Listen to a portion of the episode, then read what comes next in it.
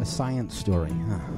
These NYU scientists, they I, I it felt, felt on this. right. I was so And I just thought, well, I figured it out It was that golden moment. because science was on my side.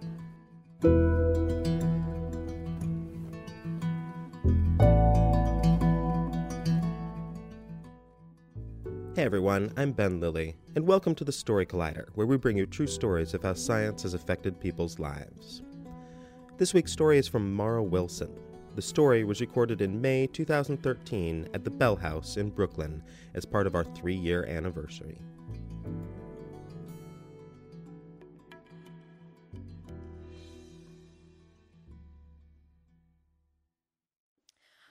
I think that many great romances don't start off immediately.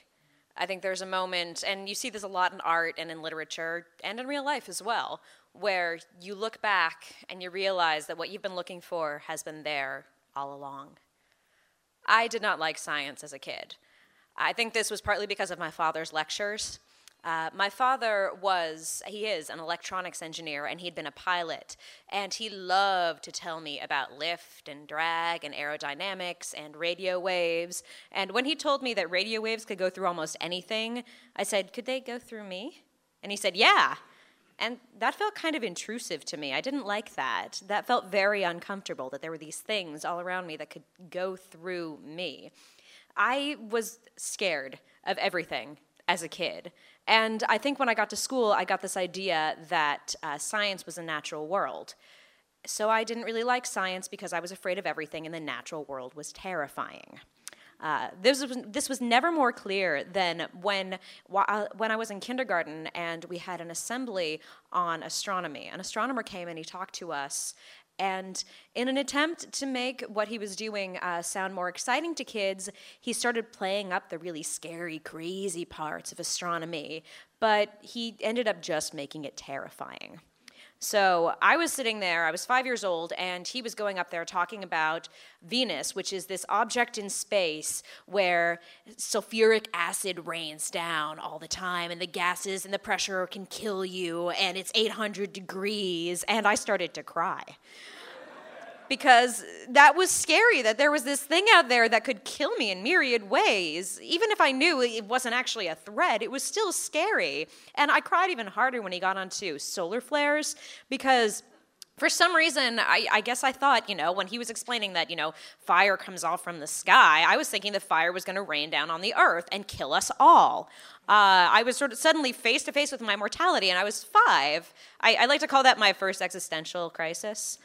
Um, and I had to, I, I would not stop crying. And uh, the teacher had to pull me aside and calm me down. I remember her giving me a rice cake, uh, which for some reason calmed me down. And, uh, and my, my brothers made fun of me so much. They were like, hey, Mara, Venus is coming. Venus is coming for you.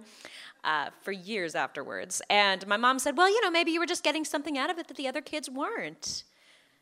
But I don't think I was. I, I at least at the time, I did not think I was. Uh, it was just scary. So as I got older, I, I thought, I think I just kind of thought, well, I think I was very rebellious at that age. Uh, my mother died when I was eight, and I went from being really scared to being really angry. Maybe I was really angry because I was really scared. And there wasn't a lot of stability in my life, and I just felt angry and confused, and I needed to just lash out at anything, any kind of institution whatsoever.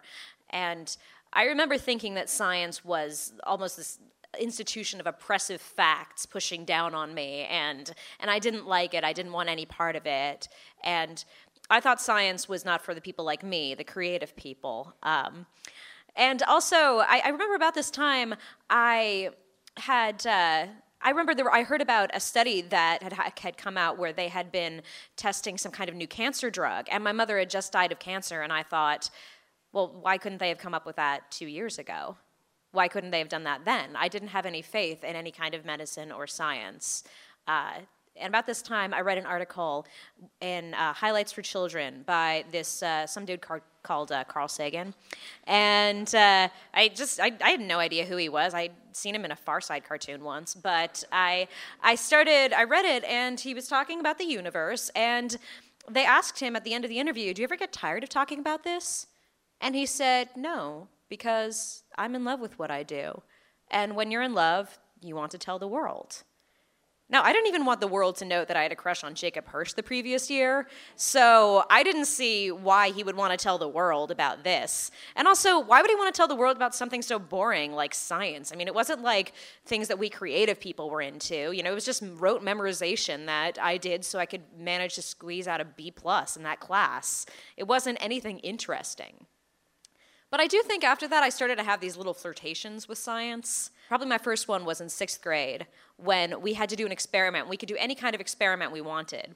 And so I think I did something about uh, which shampoo cleans your hair better. It, it wasn't very, uh, the efficacy was very much in doubt. And the students, all the students formed groups and they had to go up and they'd present their hypothesis. And then we'd put up the little posters that said, you know, what our conclusion was. And I noticed that the popular girls, their, their hypothesis seemed different. And I remember going up to this one girl and saying, Hey, Brittany, I thought you said your hypothesis was before that Orange Slice was going to shoot faster and, and create more foam than Coca Cola. Why does it say now that you thought Coca Cola was going to shoot the farthest? Why'd you change it? And she went, Oh, shh.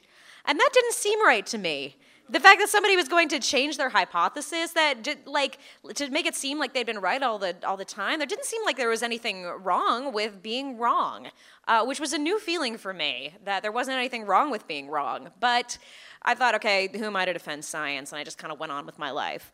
Uh, then, about a year later, I went outside and I looked up on our front porch, and there was a nest above the front porch light. And I got really excited because this was nature, but this was cute nature. And I went inside and I got my dad and I said, I said, Dad, Dad, look at that. Look at that. What kind of birds are they? My dad said, Oh, I, uh, that's, that's neat. I think that they're sparrows. And I said, Wow, sparrows. And about a week later, I realized that sparrows were the same boring brown birds that just hopped around our front yard. But for a minute there, there was real wonder and it was really exciting. And then I got to high school, and I was not very good in science classes in high school, and I was especially not good in physics. And that's my own fault. That's because uh, the first semester I had a really huge crush on Andrew Black, who sat next to me, and I spent all the time thinking about ways to get him to like me. And then second semester, uh, I was thinking about how much I hated Andrew Black because we'd gone out and he'd broken up with me and gone out with my best friend, and uh, so I spent a lot of time, you know, cursing, cursing him and uh, thinking about how much I hated him instead of actually focusing on uh, projectiles and such. And what I ended up doing at the end of the year was an assignment on. Uh, we could do an assignment on basically any topic in physics, and. I thought, okay, I'll salvage my grade and I'll do something that actually is kind of interesting to me. Uh, I'll do something on bubbles.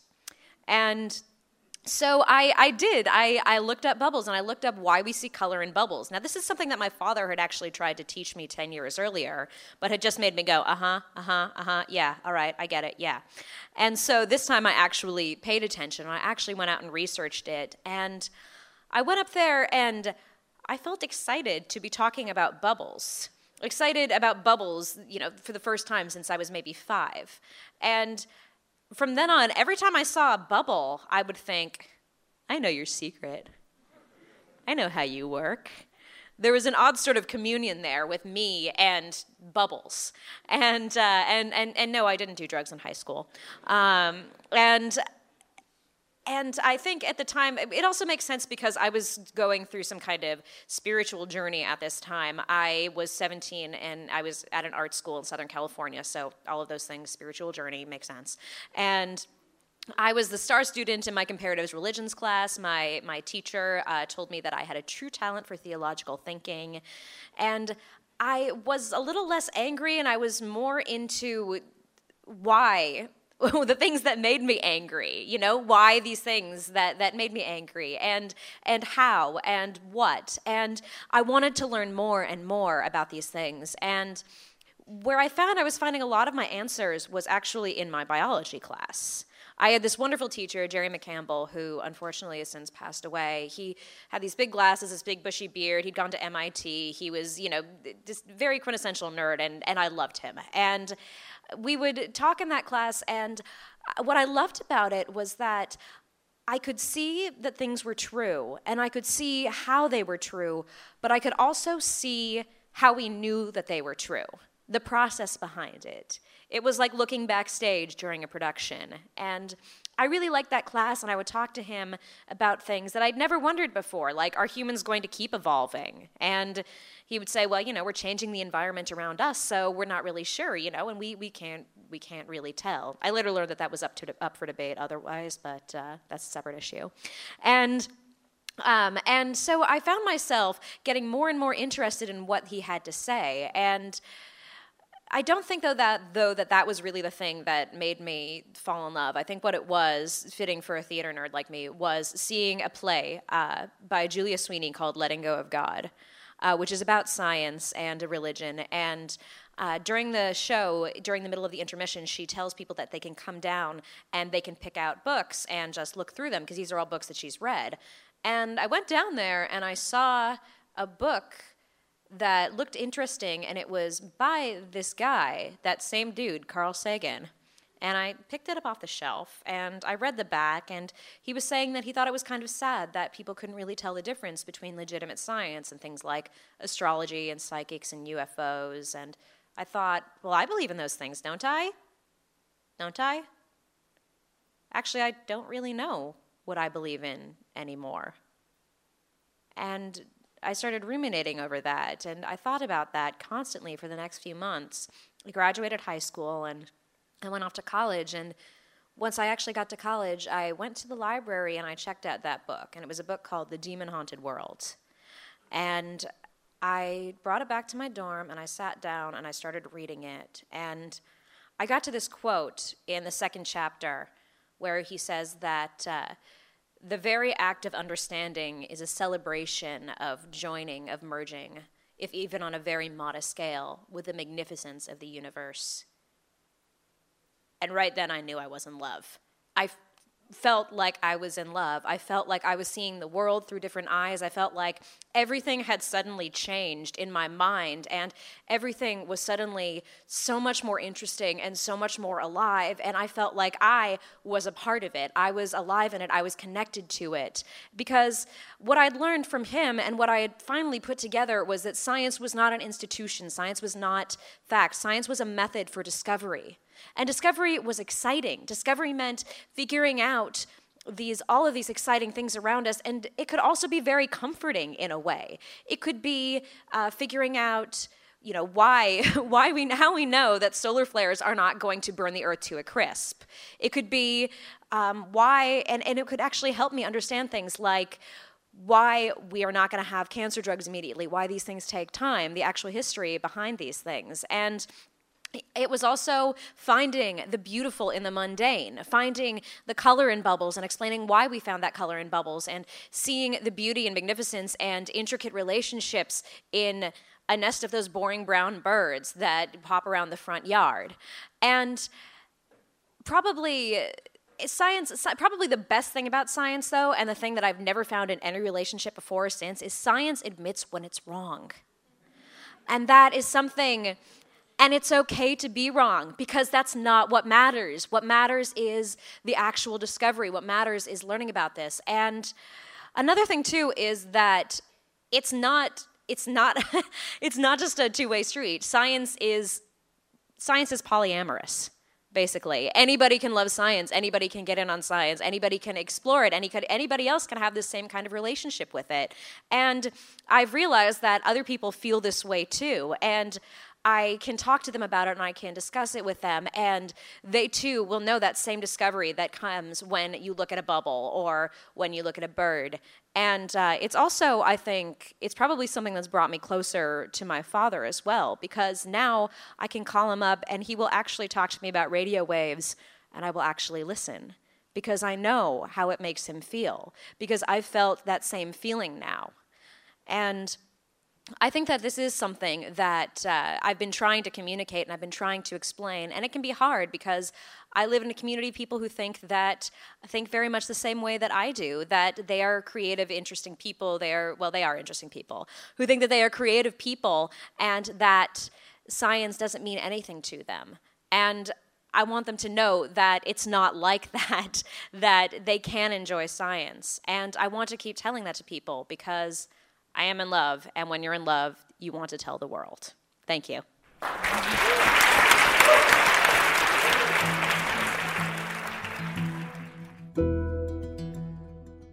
That was Mara Wilson. Mara is a recovering former child actor, best known for her roles in the films Matilda and Mrs. Doubtfire. These days, she writes plays, fiction, nonfiction, and regularly performs as a storyteller. She's a graduate of NYU Tisch School of the Arts Playwrights Horizons Theater School, but loves science far more than anyone with a BFA in drama really should. For more science stories, take a look at storycollider.org, where you have archives of the podcast and upcoming events. We have shows June 4th in Cambridge, Massachusetts, and June 18th in Manhattan. The Story Collider is produced by me, Brian Wecht, Erin Barker, and Ari Daniel Shapiro. The podcast is produced by Rose Eveleth. Additional help from Brooke Williams, Lena Groeger, and Justin D'Ambrosio. The theme music is by Ghost. Special thanks to the Bell House for hosting the show, and to everyone who came out to celebrate three years with us. Thanks for listening.